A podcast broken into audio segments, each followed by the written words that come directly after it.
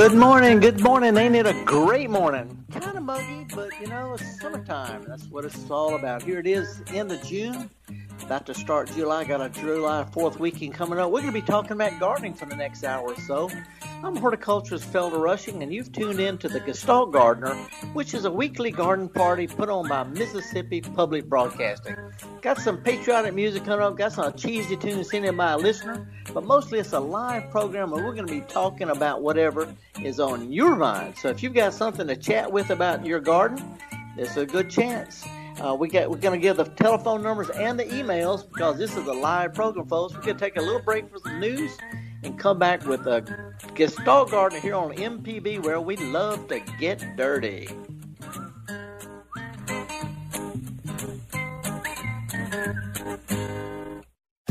This is an MPB Think Radio podcast. To hear previous shows, visit MPBOnline.org or download the MPB Public Radio app to listen on your iPhone or Android phone on demand.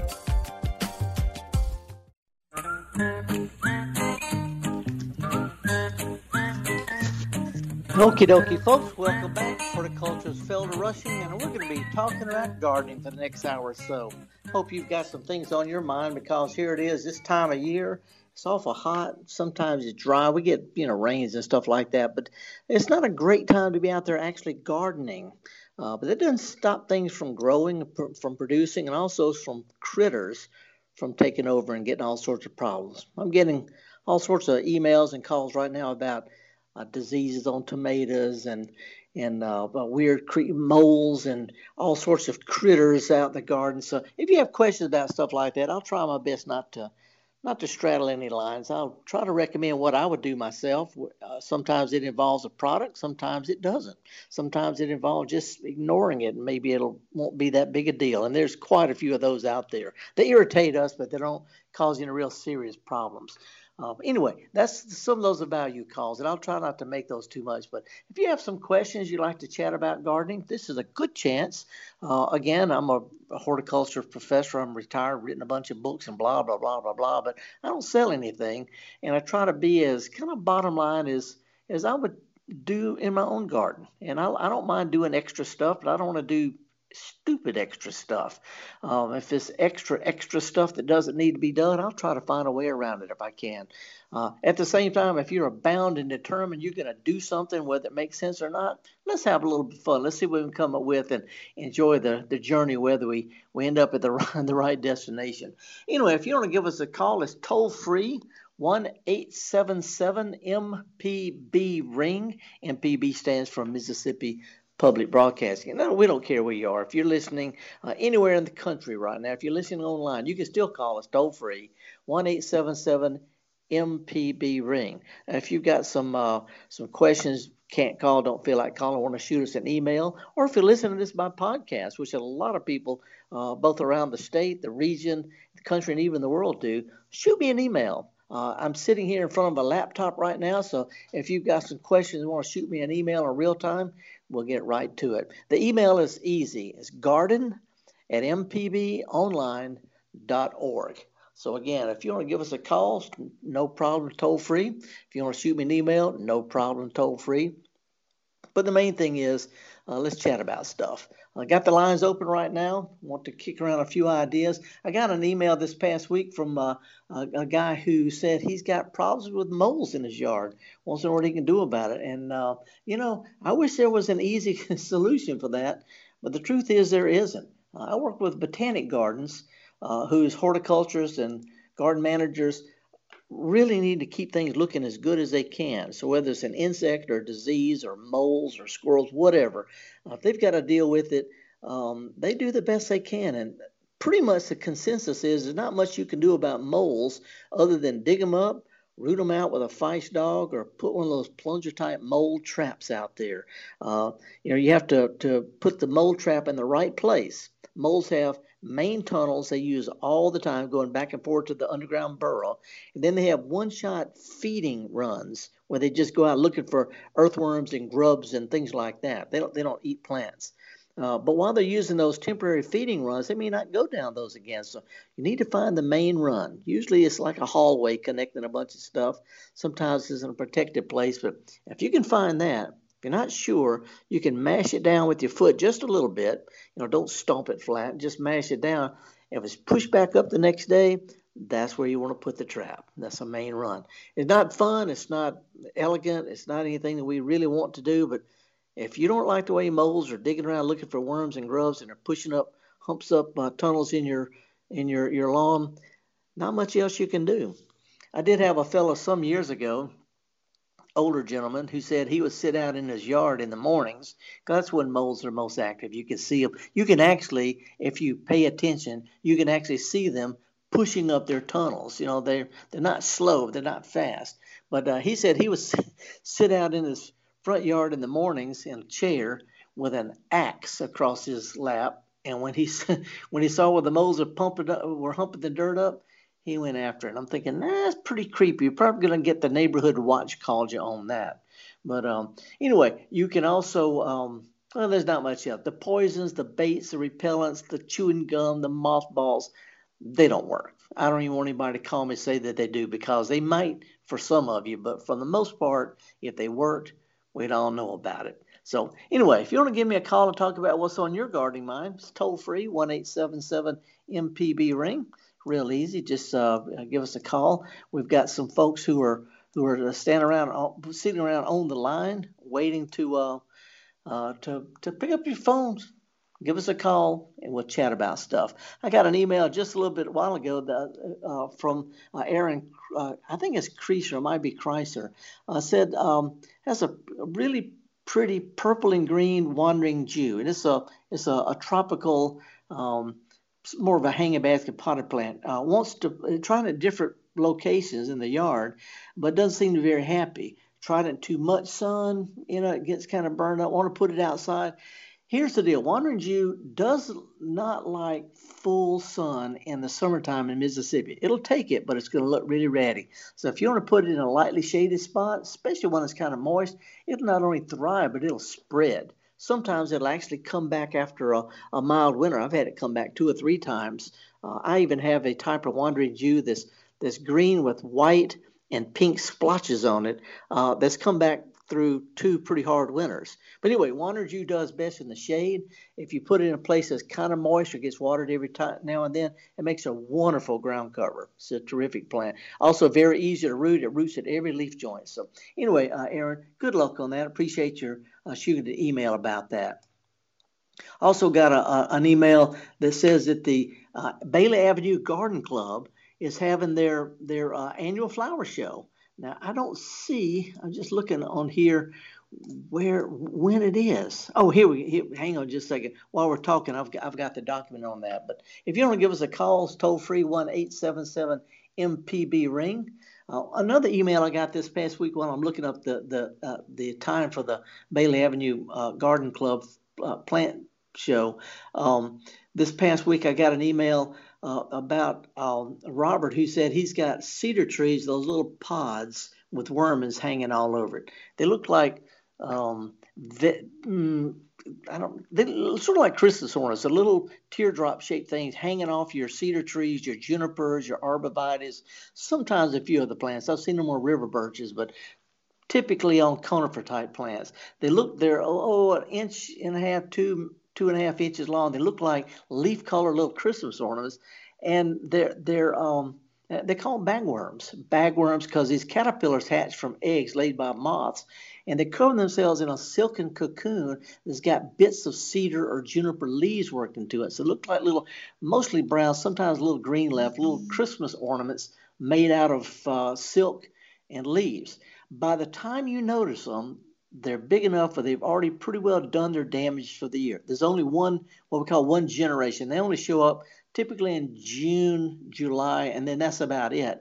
So if they're still feeding, if you can still, they, they, they're crawling around hanging upside down, if they're still feeding, you can control them with almost any kind of insecticide, including the natural biological worm spray that only kills caterpillars. Biological worm sprays are sold at almost every garden center. They're quick, they're effective, they're all natural. But anything that'll control caterpillars will control these.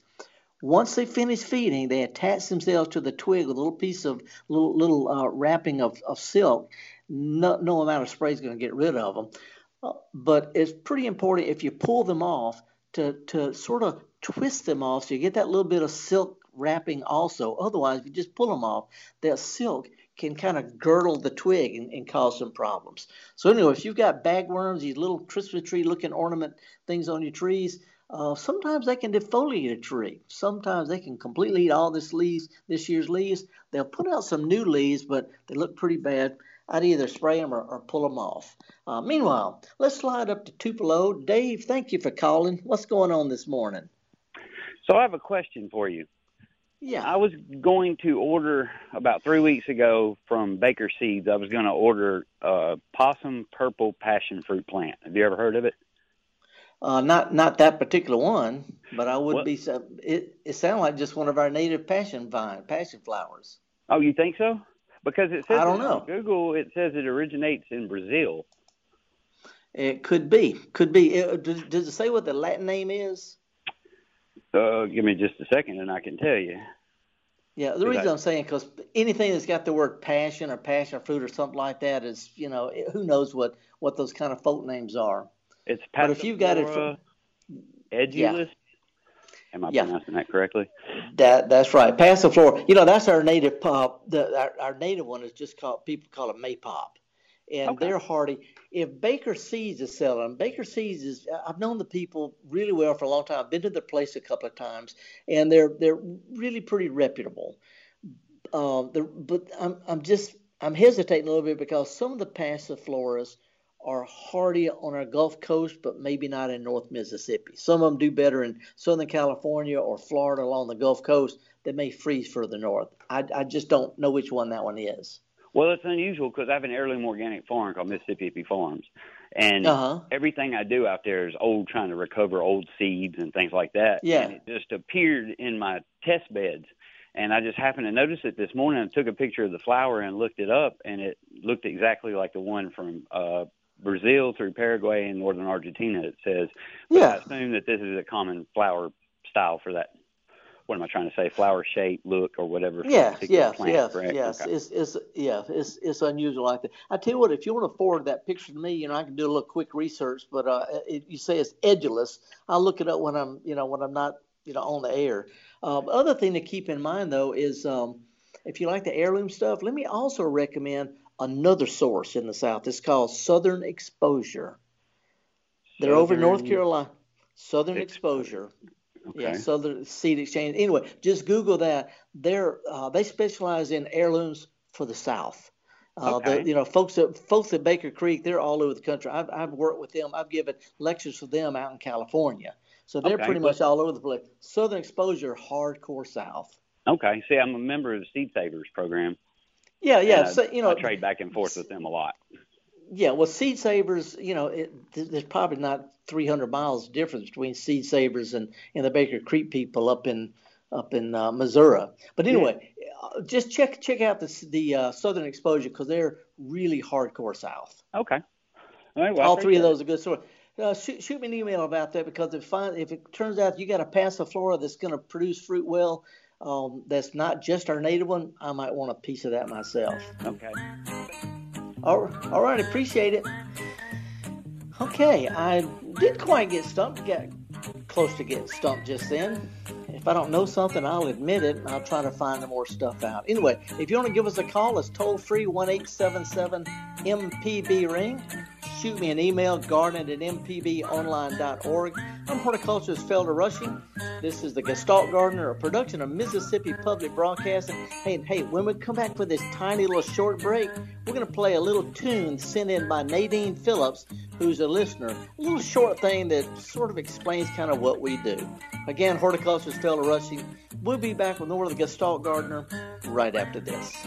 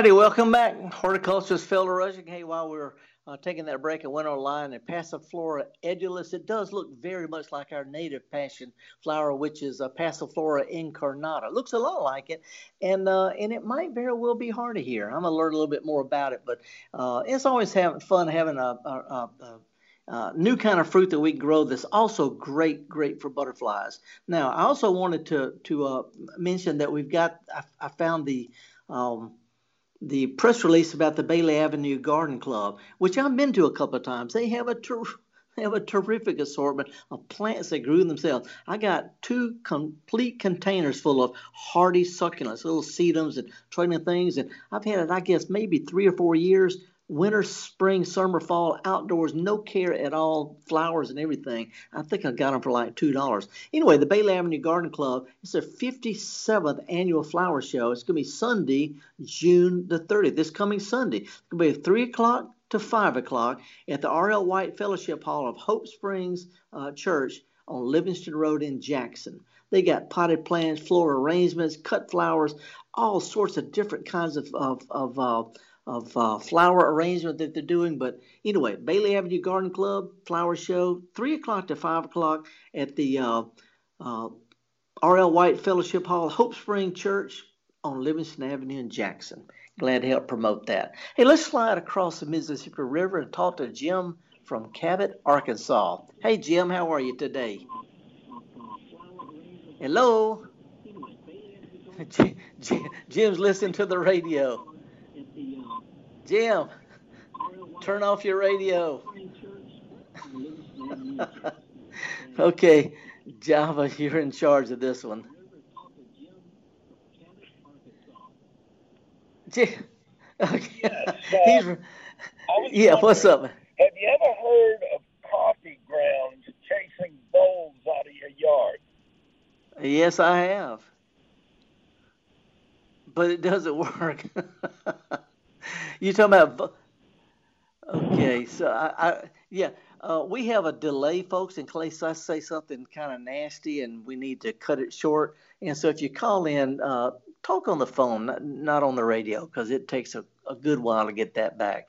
Anyway, yes, I've heard of coffee grounds, about moles, voles. I've heard of chewing gum. I've heard of mothball. I've heard it all, and they simply don't work. They don't work well, if at all. And if they work at all, it's just temporary for some people. So all these home remedies, they make sense, but mostly they're people grasping at straws. If you've got moles, you have to put the stuff everywhere because moles eat uh, worms and grubs and they travel far and wide under the ground. If it's voles, voles are plant eaters, and you have to use a lot because they can be over uh, 10 or 15 square yards. So anyway, lots of different things to try. Uh, not a, most of them. I'm not trying to be negative. I'm trying to be honest about it. Uh, give them a try. Enjoy the efforts, and if they work, well, great. If they don't, well, you know, it's not something I recommend it. Hey, let's go up to North Mississippi, Tippah County. Hey, Joe. Good morning, sir. Good morning. I want to talk to you about the maypops.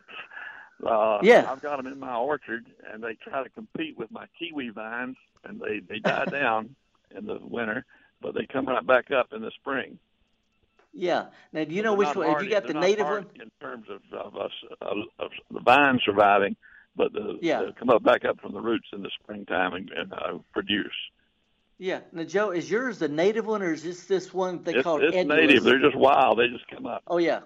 Yeah, yeah. Oh, that's the way they are. They're they're herbaceous perennials. They die down and come back. That's what mine does. It dies Yeah, completely yeah. to the ground every year, but it comes back up. But one he's talking about is supposed to be a little extra productive. It's native to South America. It looks like ours, but I think it's got more fruits for people. You know, they're perfectly edible. But yeah, our native one is a hardy, Yeah. hard, hard to get rid of perennial. Yeah, we used to eat them when we were kids. Yeah, you know, uh, we, you know, it's so funny because I'm from the Delta. We don't have as much of it there in the Delta. You see it along fence rows and hedge rows, but everything in the Delta, you know, if it could be farmed, it's been farmed. But when I first heard you could eat them, I tried one and it just wasn't that great. And then I realized you don't eat them while they're green. You let them, No, you, no. you let them get yellow and juicy. But, like uh, persimmons. Listen, Uh, exactly. But anyway, I Uh, but my you. farm, my farm's right on the Tennessee border, so I'm as Yeah. far up Mississippi as you can go, and they the, they come back up. Yeah, well, we're trying to find out if this the the one they're trying to sell is Yeah. not exactly the same one as we grow. It just looks like it. But Yeah. anyway, appreciate it, man. Thank Okay. you. Thank you. Thanks, Joe. All righty, let's slide down to Florence in central Mississippi. Hey, Dorothy, good morning. Good morning. How are you? I'm fine, thank you. I, Good, good. my attention was brought to uh, some of the trees in my neighbor's yard that had some. It looked like a big web, and Yeah. my husband told me that these could uh, eventually destroy the tree. Now they're in my my my tree, and I was wondering how can you take care of them, get rid of them, and the proper way. And if it's true that they could destroy the trees. Okay, now let me, we're we're having a little trouble here, but let me get these are webs. They're probably a f- two or three feet big, and they're scattered around the tree, full of caterpillars. Yes, similar to caterpillars. Okay. Yeah, yeah. Those are called tent caterpillars. Obviously because they make tents. One moth can lay many, many, many dozens of eggs. Every time you see one of those, where one moth laid a cluster of eggs, and when they hatch out, the caterpillars uh, sort of protect themselves with that silken uh, tent. Uh, all they do is they eat foliage. They'll eat the leaves in that general area. They're not going to kill the tree. They can weaken it if you have a lot of them, but they're not going to kill the trees. A lot of people say if you burn them or cut them out, that does more damage than they would do. They're just eating leaves. So if the tree is healthy, it'll put out some new leaves and it's not that big a deal. Um, it's hard to spray them because uh, you have to use uh, uh, you have to add dish detergent to spray to help it penetrate that web. But for the most part, if you could just reach them with a, a rake or a tele, or, a fishing pole and just wrap them up and throw them on the ground, the wasps and the, the spiders will, and the birds will take care of. It. But they won't hurt a tree. They they they can weaken it a little bit, but rarely they get to seriously hurt a tree. Thank you so much. That takes care Okay. of that fear. Well, yeah, it, it takes care it takes it takes care of the fear, but now you got to deal with the questions later. So anyway, if you could reach them and pull them down, but burning them and uh, cutting them off, that does a lot more damage. All they're doing is eating a few. By the time you see them, they've done most of the damage they're going to do for the whole year. Great. I'm I'm so happy. Thank you. So Okay, good good luck on it. Appreciate it. Okay, let's slide down to the uh, to the county seat of Pike County, Mississippi, Magnolia. Hey, John, how are you? Uh, good morning, fella. How you doing this morning? Good. What's up? Uh, I got some peas, and I got black on them. It looked like soot, and they're just eating the peas of this slime off. Uh, I don't know what that is. I haven't seen that. You know that it, it's just. I mean, it just melting them? Is like a disease? There's not an insect in there, is it? I didn't like uh, the disease or something, but anyway, it just you know you can take your hand and slide it down. It just the peas just killed the peas. I, I don't know what that is. I'll be I'll be honest with you. I mean, I, I've I've, I've spent a lot of time studying about vegetable disease, the insects, but I haven't seen that one. Let me suggest two things. One is if you could send me a good, clear, close-up picture, then I might be able to help. But otherwise, um, I don't know if there's a county agent there uh, in Pike County or not. But if you could could could take some of that by the extension office, they can give you instant information. But but but take one there. Because I, otherwise, I, I would just hate to guess. I don't know whether it's okay. disease or what. Just don't know. Okay, okay. Thank you very much, Miss fella. Okay. Hey, good luck on it, John. Ooh, there's so many insects and diseases, so many things out there that cause problems in the garden. And I try to stay on top of them, but that's not one that I've ever seen or heard of personally. I'm going to do a little research, but don't know if it's going to help John today. Hey, I tell you what we're going to do. Uh, we're going to take another phone call and then take a break, and because I want to play a little patriotic music just a second. But let's let's uh, slide over to Hurley. Good morning, Mitch. How are you, sir? Oh, I'm doing fine. And uh, just wanted to ask a question. I, I tend to take and uh, re uh, potting soil.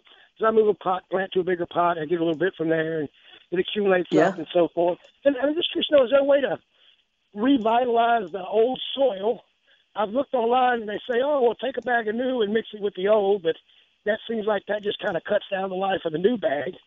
But if something I could mix in and let it sit and kind of compost, that would revitalize that soil and get some nutrients back into it.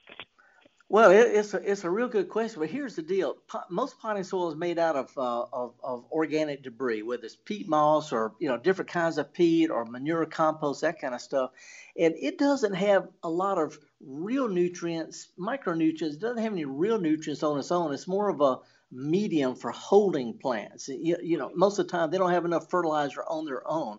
So basically, as the old stuff decomposes, it turns into dust and powders and washes out the hole in the bottom.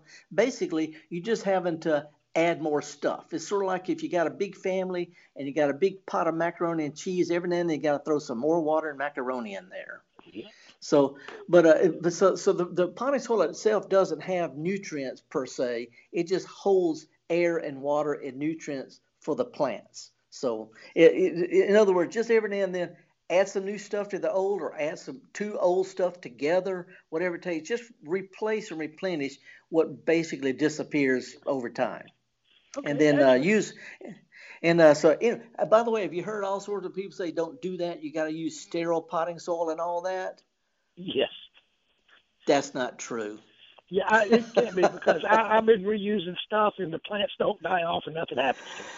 I have to. You know, I learned two. I learned two different things. I learned horticulture does it one way for commercial perfection production type thing, and then there's a way that I was raised by my mother, my grandmother, and my great grandmother, and just just keep on keeping on. Yes, well, I spent years as a paramedic, and, and when I was in my schooling, my classing at the community college here, we were told, okay, here's how we do it in a classroom, and here's how you're going to have to do it when you're out on the side of the road. So, anyway, no, just all, all you're trying to do is just basically, you know, replace, you know, what what what disappears, what breaks down. That's all it is. Sure, excellent. I appreciate it. Thank you very much, sir. I really enjoy all your right. show. Appreciate it being part of it, Mitch. All right. Okay, let's take one. Let's take one more call before we go to the music. This is Bill up in Greenville. Hey, Bill, how are you, sir? I'm doing okay, Felder. I got a problem with my tomatoes. I bought several those small flat trays of the ones that I wanted, like Cherokee Purple and German Black. But uh, uh-huh. we had some rain of the night. Had them on the front porch. It was splat a little bit, but but uh, looks like they're all dead. They, the the very middle of the stem is uh, is dead, and it looks like the the bottom is dead, but the top is still green. So I guess they're not going to make it, are they?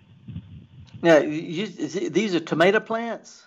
Yeah, yeah, I just bought them. They're yeah, little teeny, yeah. little teeny tomato plants. Yeah.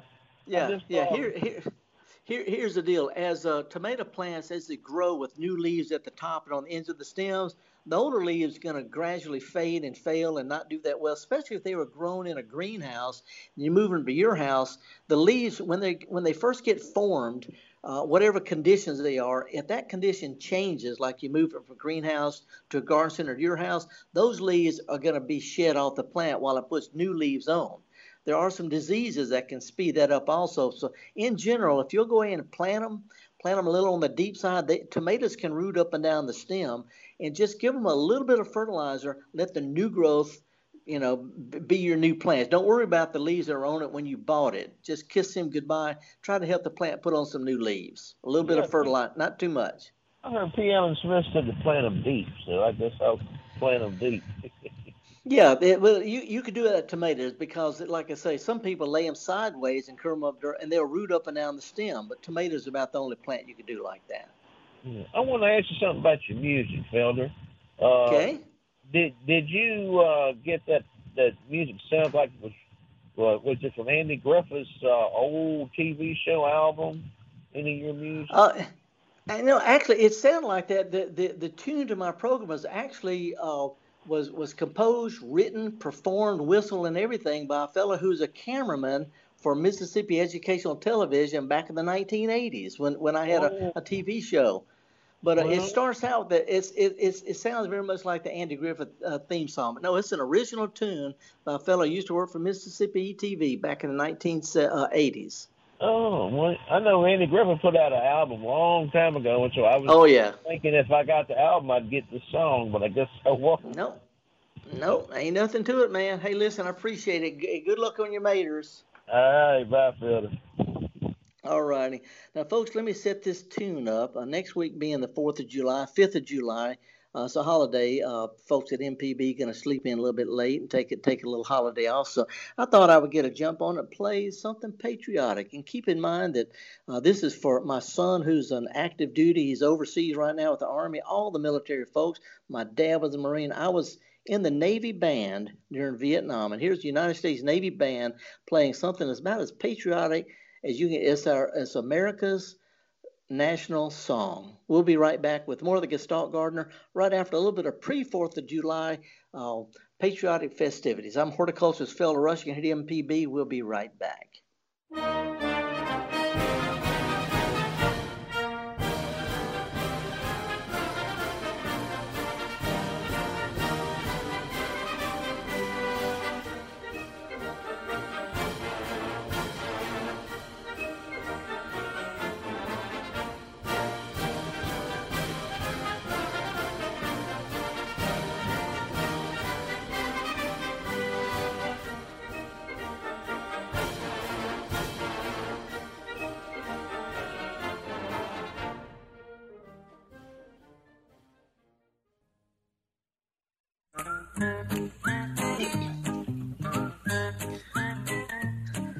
Okie dokie, folks. Welcome back. Horticulturist Felder Rushing. Like I said, it's a little bit of some people may think that tune is a little bit of uh, kind of corny, I guess, but I cannot tell you how many, many dozens of times I played that tune every year when I was in the United States Navy Band. Uh, we're going to be talking about gardening up until the end of the hour. I got a couple of callers on the line, but let me throw this out r- real quick to JP and Sam. They said they're driving up I 65 in Alabama. Um, he said, My wife Sam is the one with the green thumb. Got some clippings from a friend in California that have done well. Is some succulents. I wants to know about growing them under grow lights. Um, and f- first of all, there are a lot of plants grow under grow lights. Almost all of them work as long as you have both warm, special grow lights or warm and cool bulbs to give them all the light spectrum they need. Most of the grow light kits work fine. Uh, however, you got to keep the plants very close to the bulbs because you know two feet away is not not not that good. Succulents, which are a favorite of mine, I collect them. I've got I do not I don't know how many dozens of different kinds I got. They like really bright lights. Grow lights are pretty good light if the plants are close to it. I would suggest growing the succulents uh, in uh, mix them up several in different pots and put them in a place that's not direct sun because it'll burn them in the hot hot sun unlike in California um, or, or England. If the if you give them bright maybe morning light or late afternoon sun but bright light during the day put them near a window they'll do a whole lot better. And a lot of them can actually take a hard freeze depending on what they are. But uh, I wouldn't think of, of the expense of growing of grow lights for succulents that'll grow in a pot outdoors most of the year, and then just keep them in a sunny window and uh, protect them from hard freezes over the winter time. So anyway, if you have some more questions about those, it's the, both the grow lights and the succulents, two separate issues. Shoot me an email, and uh, this, you know, this is for you, JP. Sam, if you're listening, make him shoot me an email. Garden at mpbonline.org. Now let's go up to Walls, which is right on the edge of the Delta. Hey, Wayne. Good morning, sir. Good morning, Felder. How are you? So far, so good. What's going on? Well, I got two things going on in my garden.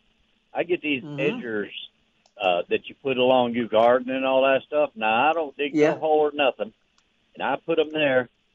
And about a year later, they're all the way down level with the ground. I don't know what happens. My house is sitting on, on top of the same ground, and it even went down those three, four inches.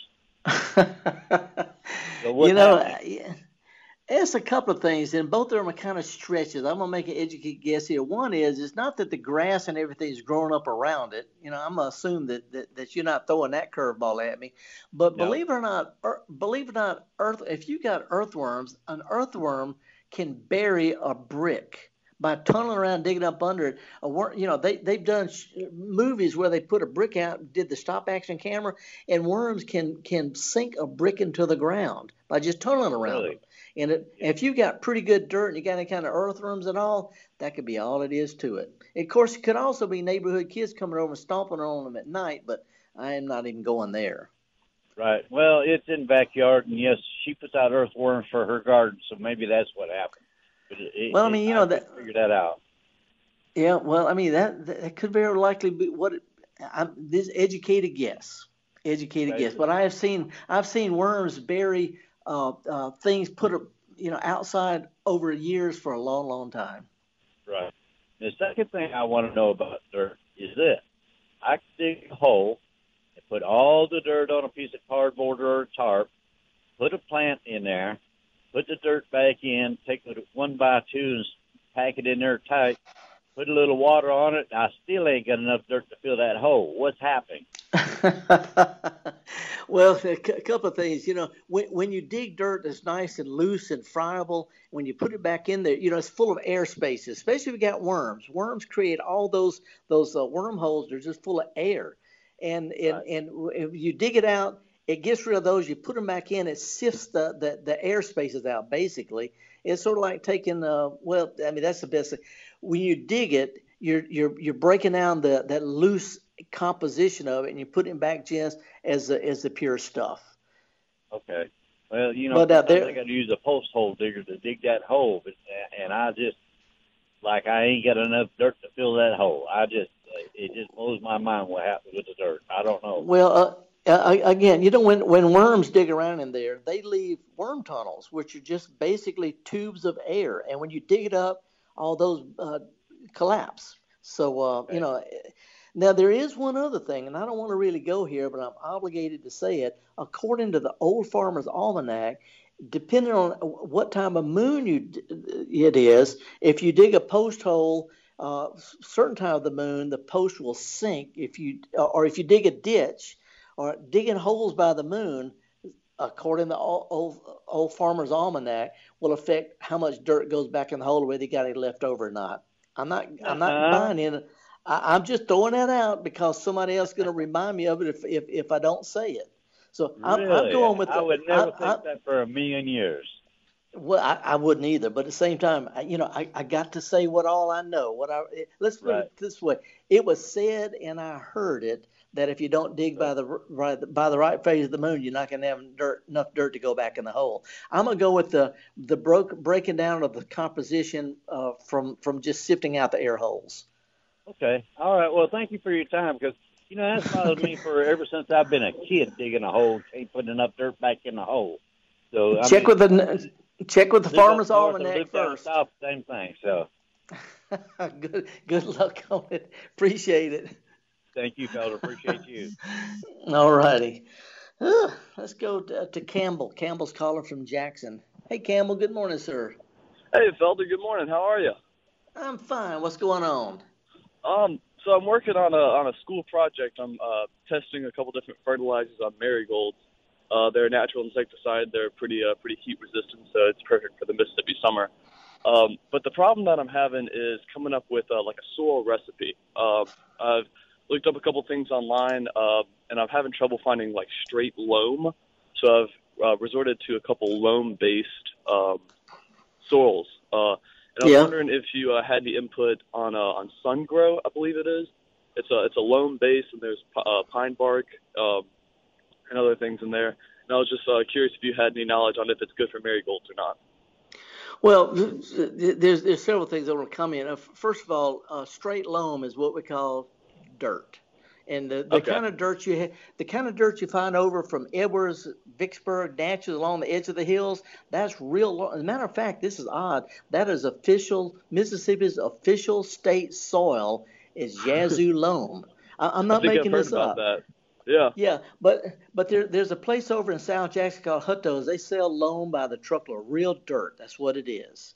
Okay, um, awesome. So, but but see, loam is a is a soil classification the stuff that they're selling is loam that's got other stuff mixed in it that ain't loam anymore loam is actually as a type of clay type of dirt uh, the stuff they're selling is a combination of dirt and potting soil type ingredients so you know that's that, that that's not that's not loam Loam is Okay. the real dirt. Now, let me throw a couple of other things out with you. Are you going to try to grow all them, all of them the same, and then compare how they grow to, on the different fertilizers?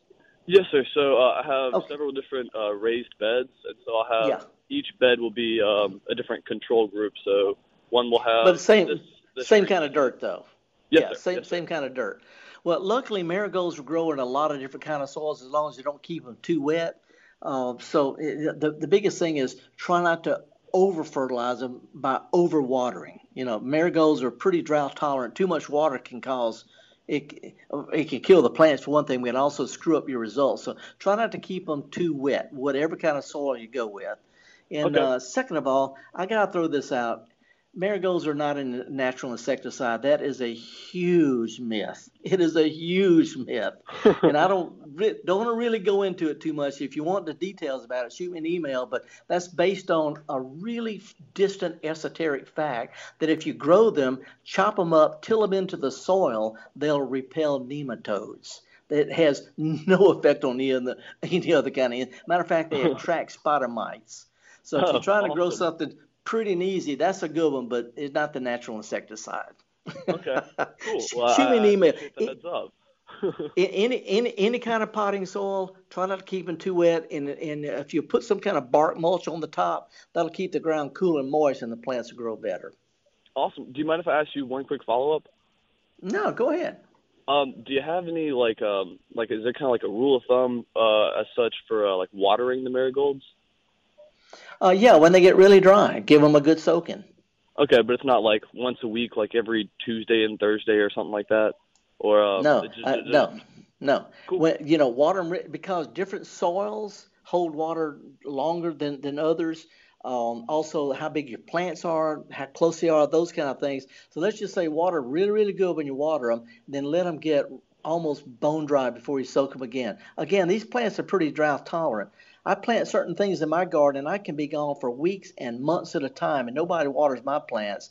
And marigold is one of those kind of plants that will get by with, you know, just a good rain every now and then. The worst thing is too much water. Awesome. Well, I'll, I'll- keep that in mind. Cool. Hey, uh, uh you're, you're a school teacher? Uh, no, sir. I'm a senior at uh, Millsaps right now. Okay, uh, okay. Well, cool, cool thing. Shoot me an email. Let's kick around a couple of other variables that you can control. Awesome. I can definitely do that. Thanks so much, Felder. It'll it'll be easy. Thank you, sir. Yes, sir. Have a great day. All righty. By the way, folks, speaking of uh, an interesting thing to teach kids, this is a great time. I got an email the other day from a lady who wants to, to prune her gardenias and root some of them. The shrub called gardenia and also rosemary, cuttings that are four, five, six inches long with the bottom few leaves stripped off, just a few leaves left at the top. They can root in water in about three weeks. So if you want to get some kids uh, excited about growing their own shrubs, or rosemary, uh, gardenias and rosemary, the ends of the branches with the very tip stuff cut off and most of the leaves stripped off will root in water in about three weeks. Really cool, close to instant gratification for kids. I'm just saying. So, uh, we got time for some more calls. You want to give us a call? It's toll free one eight seven seven MPB ring. So, um, give us a call. Meanwhile, let me throw out uh, one other thing. What was it? I had a, an email. Oh, oh, I looked up the uh, the passiflora, the one called edulis. Uh, it is native to South America. It's been evaluated for decades for fruit production. Uh, according to everything I could find, just putting my real quick fingertips on it, it's very close related to our native uh, maypop. Um, uh, some people call it passion fruit it produces better fruit, more fruit. It's the only one that legally can be called passion fruit, but it's only hardy down to the lower 20s. So if you get down, if your dirt gets down to the lower, below 25, down in the teens, then the whole plant can get killed. The top will die down just like ours and come back up in the spring. If we have a late cold snap, it can set back the new growth a little bit. So if you're going to try to grow it commercially for some fruit, it's got a little more flowers, flowers a little bit deeper color, more fruits on it. Uh, just be sure that when it dies down in the fall, you mulch it real well, and then hope that that, uh, that it doesn't stay cold for a long time, and hope that we don't get a really really late cold snap that gets that new growth. But apparently, it'll grow in the the, the middle to the lower south in the Gulf South. Uh, where do, the soil doesn't get down below the uh, the the lower 20s or so. So glad to find that out. Glad to find it out. Um, if you've got some ideas on why the fella can't keep enough dirt to fill his holes back up, shoot me an email. If you got some things you'd like to talk about, some of the recommendations, maybe I can use more information, shoot me an email. If you got questions about stuff, shoot me an email. We're going to be taking next week off because it's the Fourth of July holiday. Hey, Phil, uh, but I'll be answering my yeah, man. Yeah, I was just I was just going to jump in here, and uh, we only got a few minutes left. Um, uh, since it's the Fourth of July, uh, and it's our it's America's independence. Like what I, I, I can assume is no celebration over um acro- across the pond. you know, they, you know, I, I, I, to be honest with you, after the hundreds and hundreds of years they've seen uh, countries come and go, they don't think twice about our, our independence. They don't think about it at all. Matter of fact, a lot of them say "good riddance." yeah, I, I, I can only, I can only imagine. No, but it is real interesting. A lot of a lot of people in America and, and Britain both don't realize that we're you know we have the same the same uh, basic type of, of approach towards politics and things like that for all all general purposes other than the way we say stuff. Oh, oh, oh. let me throw this out, Job. I gave a talk to a garden club the other night, right? And I was showing pictures, and I showed a picture of some some mailboxes. You know how people put mailboxes out and I and one was painted all sorts of gaudy colors. And I was saying, what's the difference between that one and all the rest? And they looked at me with a blank. I'm thinking, don't they see that one is painted all purple and different? And then I realized later they don't know what mailboxes are because they don't have them here. They don't have they don't have the um the the duck mailboxes or the uh no no they don't have you know but sometimes you go along the road and you see like a a board that's got uh, six or eight mailboxes in a row and some are painted different colors. They don't have those, and so I didn't realize they didn't know they didn't get the point I was trying to make because they didn't know what a mailbox was. I had to explain it to them. yeah, it's crazy stuff. So anyway, it is real interesting uh, seeing how much uh, you know the two two countries and cultures have in common. But the Fourth of July, they don't even think twice about it. Uh, I will say this though, for anybody who is not not garden related, but tonight uh, or uh, in, uh, the, American and French women's soccer, what we call soccer, they call it football, are playing. It's the quarterfinals of the World Cup for the for the women, and uh, America playing France is a really really big deal if you're interested in that kind of stuff. And people say soccer isn't a sport. You try running backwards for 90 minutes doing trigonometry in your head and then we'll talk about that. hey, I'm horticulturist Felder Rushing. Don't forget the uh, uh, the the uh, flower show that's going to be on Livingston Road this coming Sunday. If you've got the th- things you'd like to talk about during the week, shoot me an email, garden at mpbonline.org. Meanwhile, me and Java and all the other folks at MPB, we're going to take a couple of weeks off. I'm going to maybe go visit some gardens in Wales or Scotland or something like that. We'll be back in a couple of weeks talking about gardening. I'm horticulturist Felder Rushing, and for the past hour, I've been trying my best, struggling to help everybody get dirty. I hope it worked. We'll see y'all in a couple of weeks, and have a safe and joyful celebration of our 4th of July.